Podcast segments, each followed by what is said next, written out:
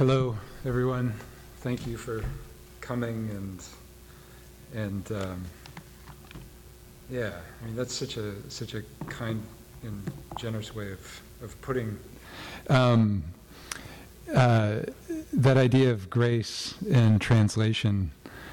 I look at it more of confusion, right, and and how translation works for me, of trying to identify some some order uh, work away from the confusing element. Uh, there's a poem by a guy I'm going to read from tonight, Juan Antonio González Iglesias, a Spanish poet who's a classic scholar, teaches at the University of Salamanca, that it's, it's arte poética.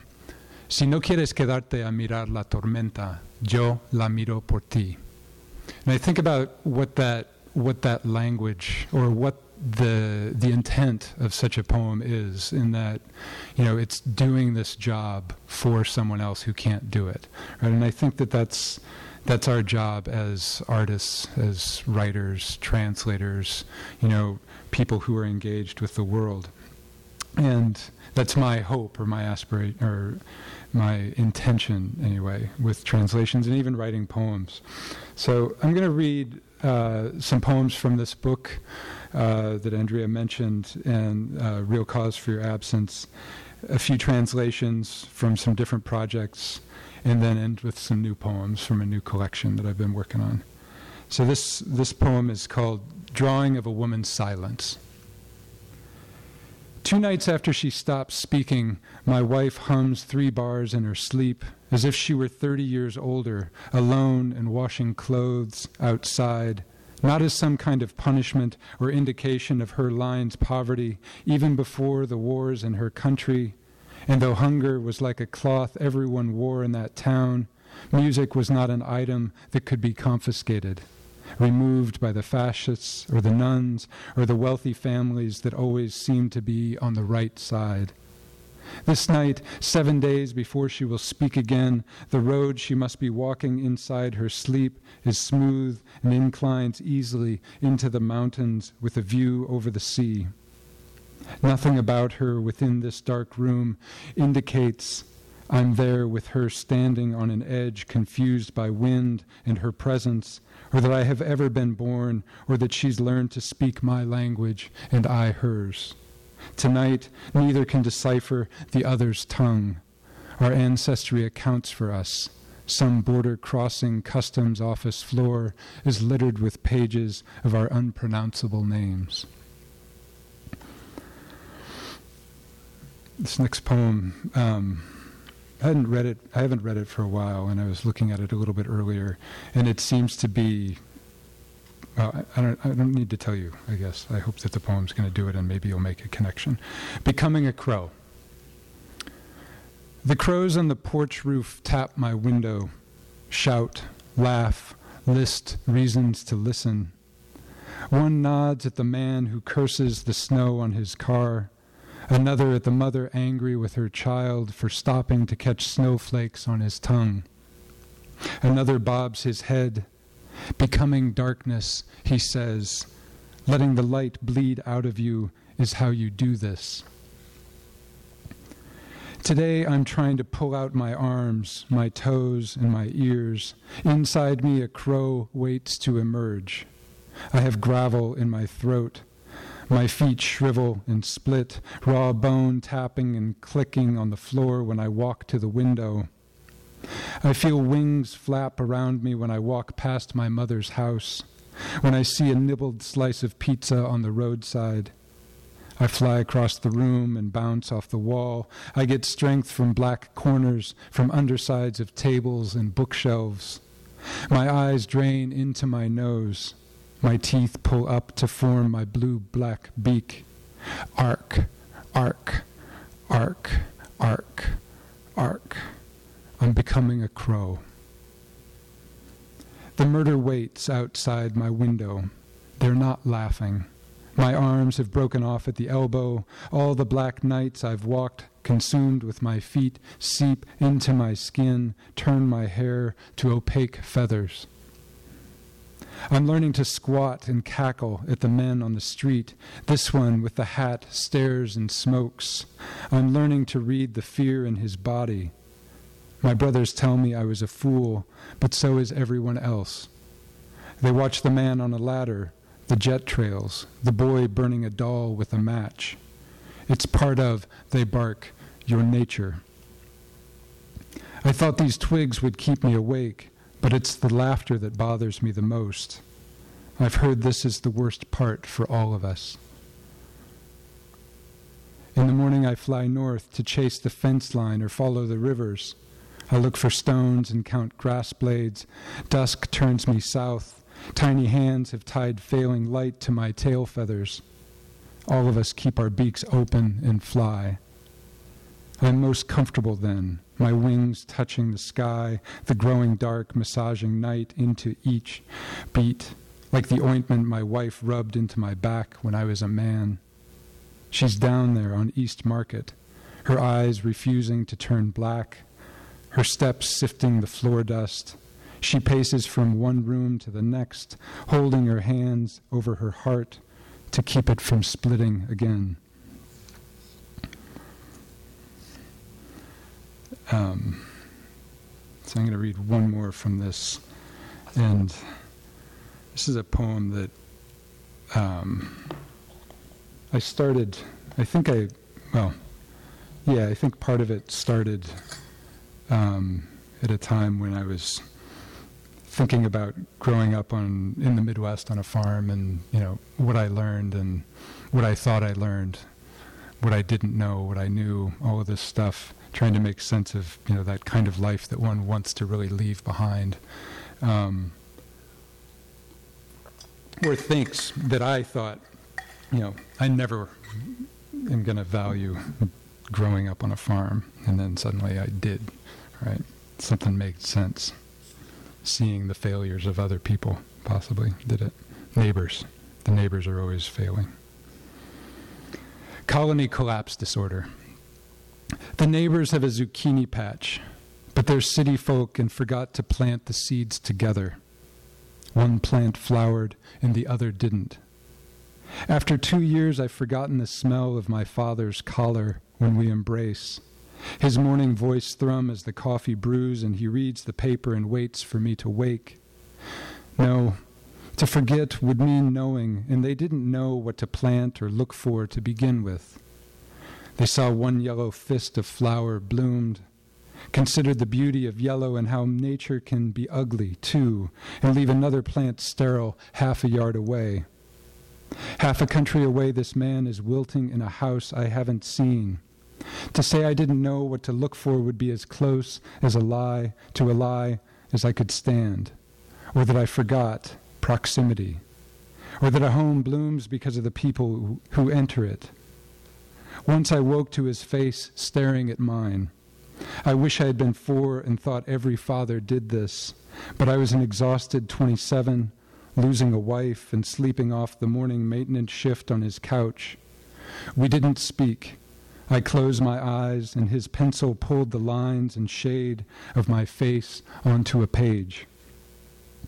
Maybe the cause is as simple as fewer bees this year, or too many phone waves confuse them and they can't find their hive and fly in endless turns. The dahlias, mums, and petunias are exhausted bloomers like a horse ridden so hard for home it gets you there, but its wind is broken, which means its breath can't fill its lungs. Even walking to the water tank exhausts it. It's alive, but there's no beauty there, but the beauty of the dying.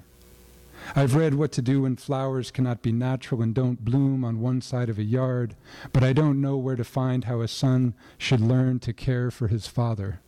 When? My father's wife calls on Saturdays and describes the white petals that have opened over his eyes. And, as if someone had put up a fence across the yard of his brain, the words he says that once were clear and crisp as January frost on glass are not ones he means. They're blocked, bent, refracted light falling through. Dialects disappear. Your finger must become the bee wander into that sticky wound the petals make, linger there, poke, touch, wriggle, but be gentle, like a nod to a lover in a crowded room to join you outside, in a closet down the hall, or some benign place that becomes forbidden when you are two. Dialing a phone is never enough. Distance is an ugly relative and shouldn't decide why one goes home or when. I can't see a thing in the darkness of the receiver's space when this man's voice tells me about paint, light, the lines of a woman's face. How he once wanted to touch a cheek Caravaggio seemed to create like God created Eve's, kiss the layers of paint on panel. But his was a whisper in a vast gap between us. It's tight in the space his voice creates. Caravaggio removed, and I don't know how to wiggle my way in to make a change. As soon as I enter that realm, one shouldn't fill. I know there's a consequence. For every action, there's an opposite action. You enter your lover, breath comes out, a prickle of dust trickles from your finger and paints the delicate bud asleep inside the flower's skin. I wait. Better to act like a bee and not think about the work my hands do haven't done, but keep moving, looking for flowers, for the soft heart of color stuck inside pollen, or whatever miracle of dust expanding to life, and look for that body my hands can mend. Okay. Um, so that poem that I that I recited earlier in Spanish is if you don't want to stay and watch the storm, I will watch it for you. Right?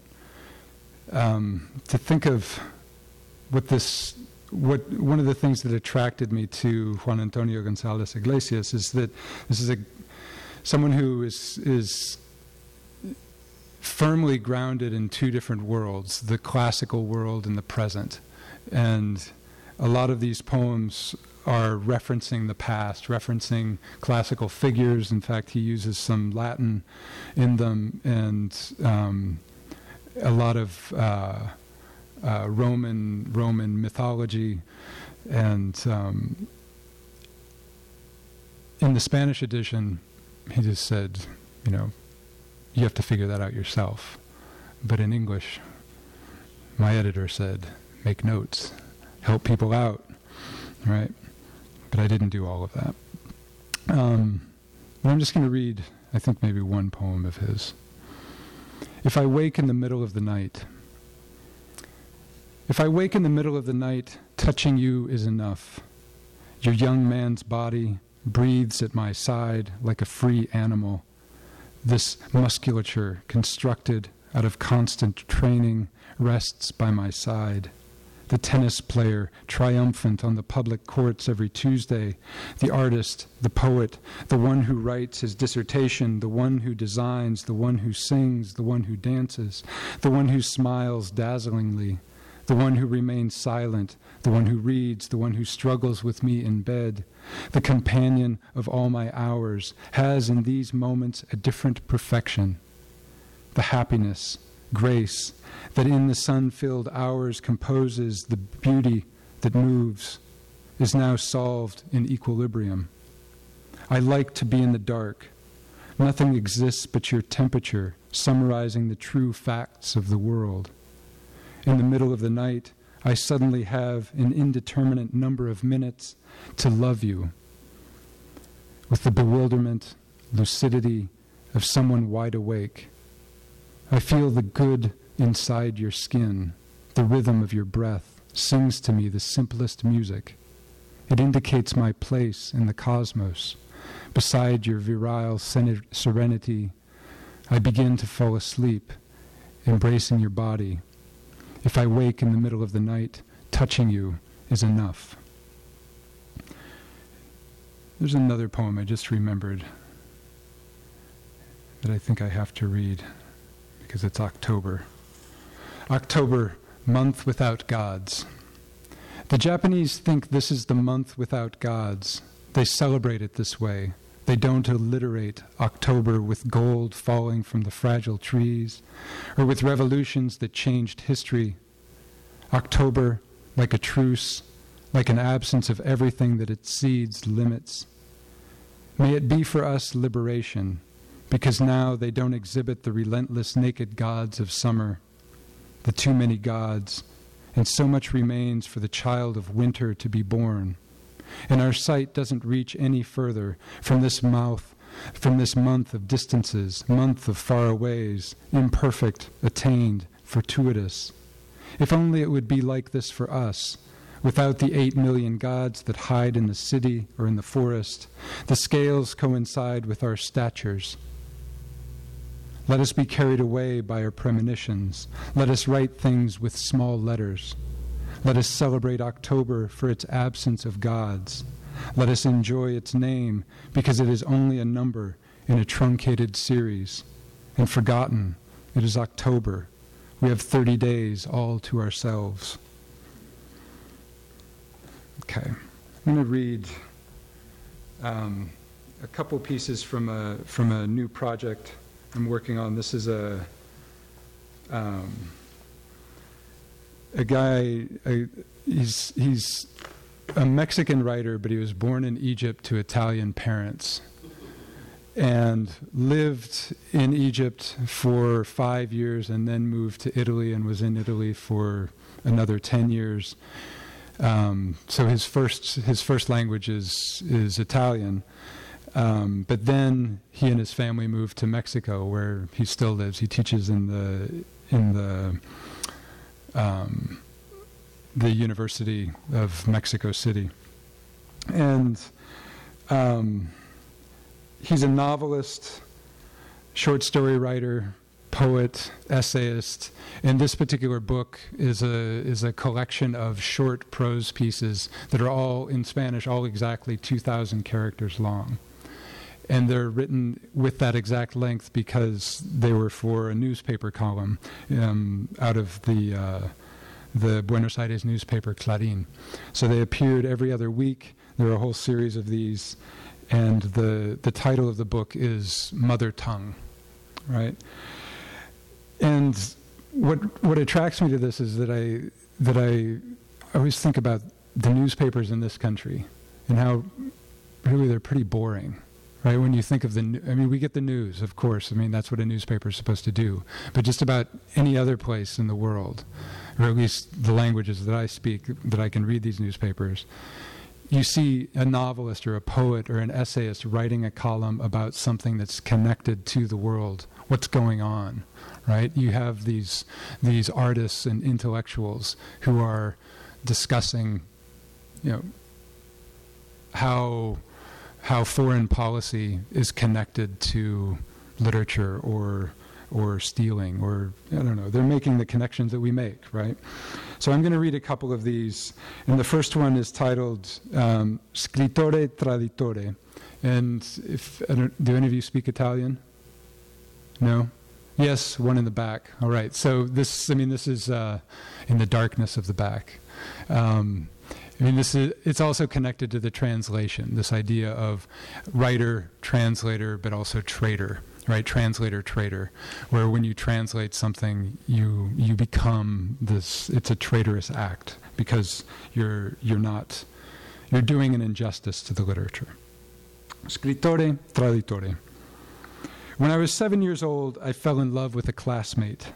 I could have fallen in love with a girl, but in my school the boys and girls were, were separated, so I fell in love with the only girl within my reach, and she was Massimo P., a timid boy of extremely delicate features who spoke with no one. It was the first day of school. We were at recess, we were at recess, and Massimo came up to me and asked if I could tie his shoelaces. He looked defenseless in the midst of so many shouting boys running around the playground and I fell in love with his fragile beauty. You look like a girl, I told him. And he, perhaps accustomed to hearing such a thing, only smiled. Recess ended, and we returned to the classroom. His seat was two rows away from mine, but not once did he turn his head to look at me, and I thought that he had forgotten about me altogether. Then it was reading time. Each of us had to read a few fragments of a story from our book out loud. A few boys read before the teacher pointed at Massimo. He pressed his finger at the beginning of the paragraph and uttered the first word. More specifically, he stuttered it. He stumbled over the second word, and then over the next. He read so badly that he couldn't finish the sentence. The teacher lost his patience and told another student to continue reading. I accepted the sad truth. Massimo P., despite his angelic appearance, was a numbskull. Then it was my turn. I made a sudden decision to read worse than Massimo. I think if I had done it, today I would be a better man than I am. If there are crucial experiences in our childhood, this was one of them, because after intentionally making mistakes across the first line, I realized I couldn't continue to destroy one more word, and I began to read with such fluency that the teacher praised me with a nod of admiration. This is what good reading is, he said. And I think it was then that I understood that my vocation would be to write books. And at almost the same time, I had my first taste of betrayal. I've always thought that these two vocations are inextricably linked. Poets do not write books. I'm assuming there are some poets in here. Short story writers as well? Prose writers here? None? Okay. Well, the rest of you write books, but poets do not. Poets do not write books. I published my first novel when I was 55 years old, and when I gave a copy to my mother, she exclaimed, Finally, a book. What about the other books? I asked her, referring to the ten volumes of short stories and poetry that I had already published. I love them, she said quickly, and I guessed the rest of that sentence she did not want to say. But they aren't actual books. After that first moment of anger, I thought she was probably right. Books, what we call books, are novels, memoirs, scientific and philosophical essays. For convenience sake, we call stories and poems gathered in a single volume books as well, even though we know that the fate of each poem and each story is to fend for itself outside of the book that includes it, which seems like a momentary shelter. Stories and poems retain a connection with the oral tradition that other genres lack. In particular, poetry has less to do with writing than with, with breath, with voice and sound. You can even say that poetry is written in spite of writing, in defiance of the deafness of writing, against the arrhythmia and the covering of writing. So, giving a title to a collection of poems, which is a silencing gesture, is to ignore the anti bookish and anti official nature of poetry. We would have to go back to the 19th century habit of putting the words poems on the covers of books of poetry and the word tales or stories on books of stories. Because poets and the story writers are not writers, although they believe they are. Poetry, especially with its attachment to repetition and memorization, expresses its aversion to the book. Its persistence in our culture can be seen as a signal that the individual is reluctant to dispense with his own breath. Books, with their prodigious artificiality, with their intense spiritual conduct, have dimmed our spirit to the implausible. Lines of prose, methodically aligned, perp- propose an artificial respiration. In contrast, lines of poetry, which defy margins, breathe life into our last breath, our lost breath.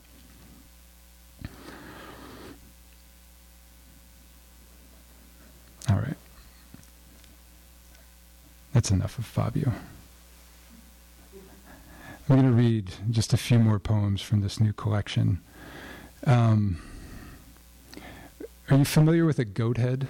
Do you know what a goat head is? The little burr? Yeah? I mean, they, yeah, from Texas, if you're from Texas, you see them, you feel them. You don't walk around barefoot in a yard because they'll get into your, they'll stick inside you. Um, so this poem is titled Goat Head, and there's a town here called Muleshoe. It's a I go to this town because I like the name Muleshoe. But it's also a nature preserve. And I have a dog. I don't have any kids, but I have a new dog. And I'm assuming that, I mean, I don't know, those people who have kids, seems like it's this new thing for you, and you write about it because it's out of the ordinary, maybe for me, this dog is out of the ordinary, and she's a little fucker most of the time. But um, sorry, shouldn't have said it that way. But you'll see that she is. Goathead. The plague lies under sumac, under foxtail, under mule shoes, other weeds. The dog tamps down in her forth and backside sauntering. Morning she shouts at the dark, then looks out of the dark at me, desk bound, and comes, climbs the chair, and cat like kneads my lap, curls and pushes some unseen into me. It's not why I look up foxtail, but why I read on about weeds and dogs and danger and believe she too could die from what creeps forward, never back, might be the cause of her sneeze sometimes in my face. I pick her up and place her behind me, lean forward in my chair so she can feel my back. She likes touch, must call it cozy in her tongue. Every good feeling carries excessive weight, carries some kind of suffer. This thing I love could be my bag, a living thing mine. I own her. Men used to own other men. My stepfather told me that one time. I own you, boy. Thumbing iambs on my skull. You're mine until you leave this house. I own you, your time, all you will do, mine. Variation, a gesture to shift, and men own wives still. Not over there where language sounds like anger, but here I've heard, she's my woman, and I own plenty. This pen, this cup, the snot in a wad of tissue the dog tries to eat from my pocket. So much paper a forest presses the shelves and tabletop down, more than gravity. That doesn't make sense. Gravity, to be weighed down, the implication of falling back to earth, to something heavier than what is not. My dog to me, my arms to the back of my chair she wants to occupy, though her pad is empty at my feet.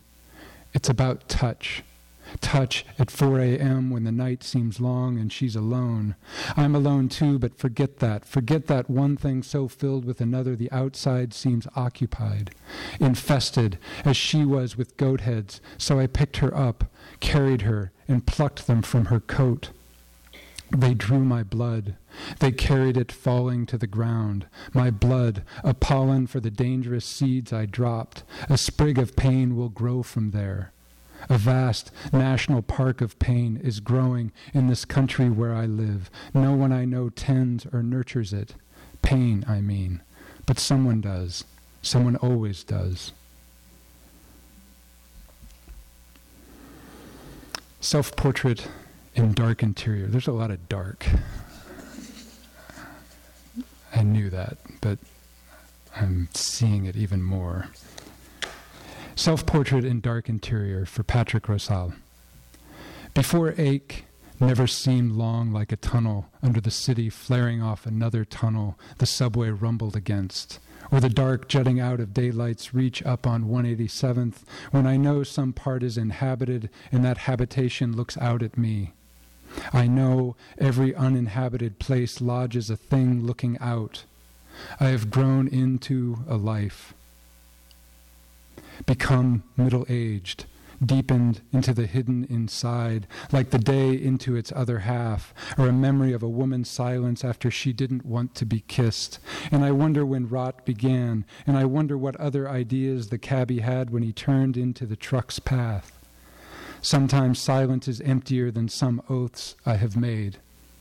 Hours change habits, and late seeps into early, and rain in another part of this country suddenly heavily falls, flattens seams, frays and splits them like I did away from a lover once in a city where both of us were foreign. And she, the only person who recognized me for a thousand miles, the only one who knew where I was, and then not this ache is empty like that. Um, I spend quite a bit of time abroad, um, and I feel like I get more news from foreign papers than I do from the papers that I, you know, from this country. Um, and this this is um, news, right? American selfie. Who is the man? For can only be a man, my head thinks, that would touch a child, that would strip that child, that would bend that child over, and would bend that child over, and pierce her and him and him and her, and would turn to this and that child's mother, who, held by straps and a chair, would become as lifeless as chairs, as empty as chairs other mothers refuse to sit in, but will, and will be forced to watch quietly, like we do at the movies or in a museum, the children who must now be silently heaving, having wept dry the tear pools inside them, but for the camera in the hands of another man behind those mothers taking pictures, snapshots, souvenirs to take home to their friends, family, and keep in a shoebox that one day, when that man is old, has forgotten what he has done, because this breed of man can forget what he has done, will hold his children's children, who one day find that curiously stuffed box in a closet, if closets and shoeboxes and photographs will exist then, and pull it down in their boredom, open it and see what their grandfather, what his friends and their granddaddy did in their boredom in the name of their country over there when the war was on, and when the country said, We must fight for freedom. Who will they become? What will they become, those children, when they are no more children and can make decisions men make? All right, I'm going to read just one more poem Euphoric. Um, Yeah, euphoric.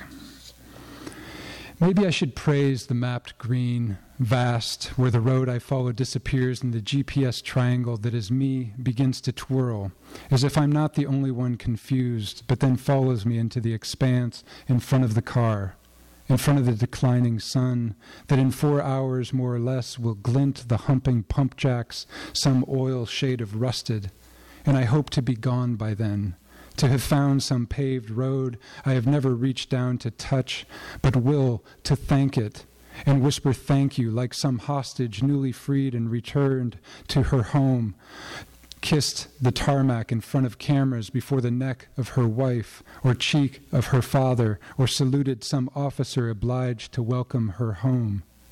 Or I would better show my gratitude today by pulling down the six coyote carcasses lining the property fence. I shouldn't have entered thinking it was a new way home past the gravel pit where kids from Ralls must come to drink and fuck maybe their oldest cousins, to escape their marriages, or to shoot cans or the sky, and someone got so pissed drunk he took off that pair of green denim jeans, so perfect on the rack at Sears, and less so each minute out here on a road without a name, a path really, and left them crumpled on the crumpled dirt the only green in the sea, this ocean of red earth. Some still think what they do is farm, and therefore spend their money and hours disking back and forth across the fields like boats trawling the Salton Sea, or some astronaut on Mars who lost a special tool in what wouldn't be called a field but something else, interstellar and spatial, like Terra Vasta and this is Texas, so that might work because the ground is vast and about to blow around your face. And I have too many lines on mine, and I haven't killed anything with four legs and fur and years. Though last night I misstepped again, and my friend, the salamander, who clung to the wall near the kitchen and watched me pass every day since July, jumped beneath a shoe and stayed kissing the floor, as if euphoric having finally been released from the wall, and I buried him in the trash heap I call compost. And I should drive back east to find those carcasses bristling now in the evening wind and help them back to the euphoric ground that adored them and kissed each of their trotting feet. Thanks for your time.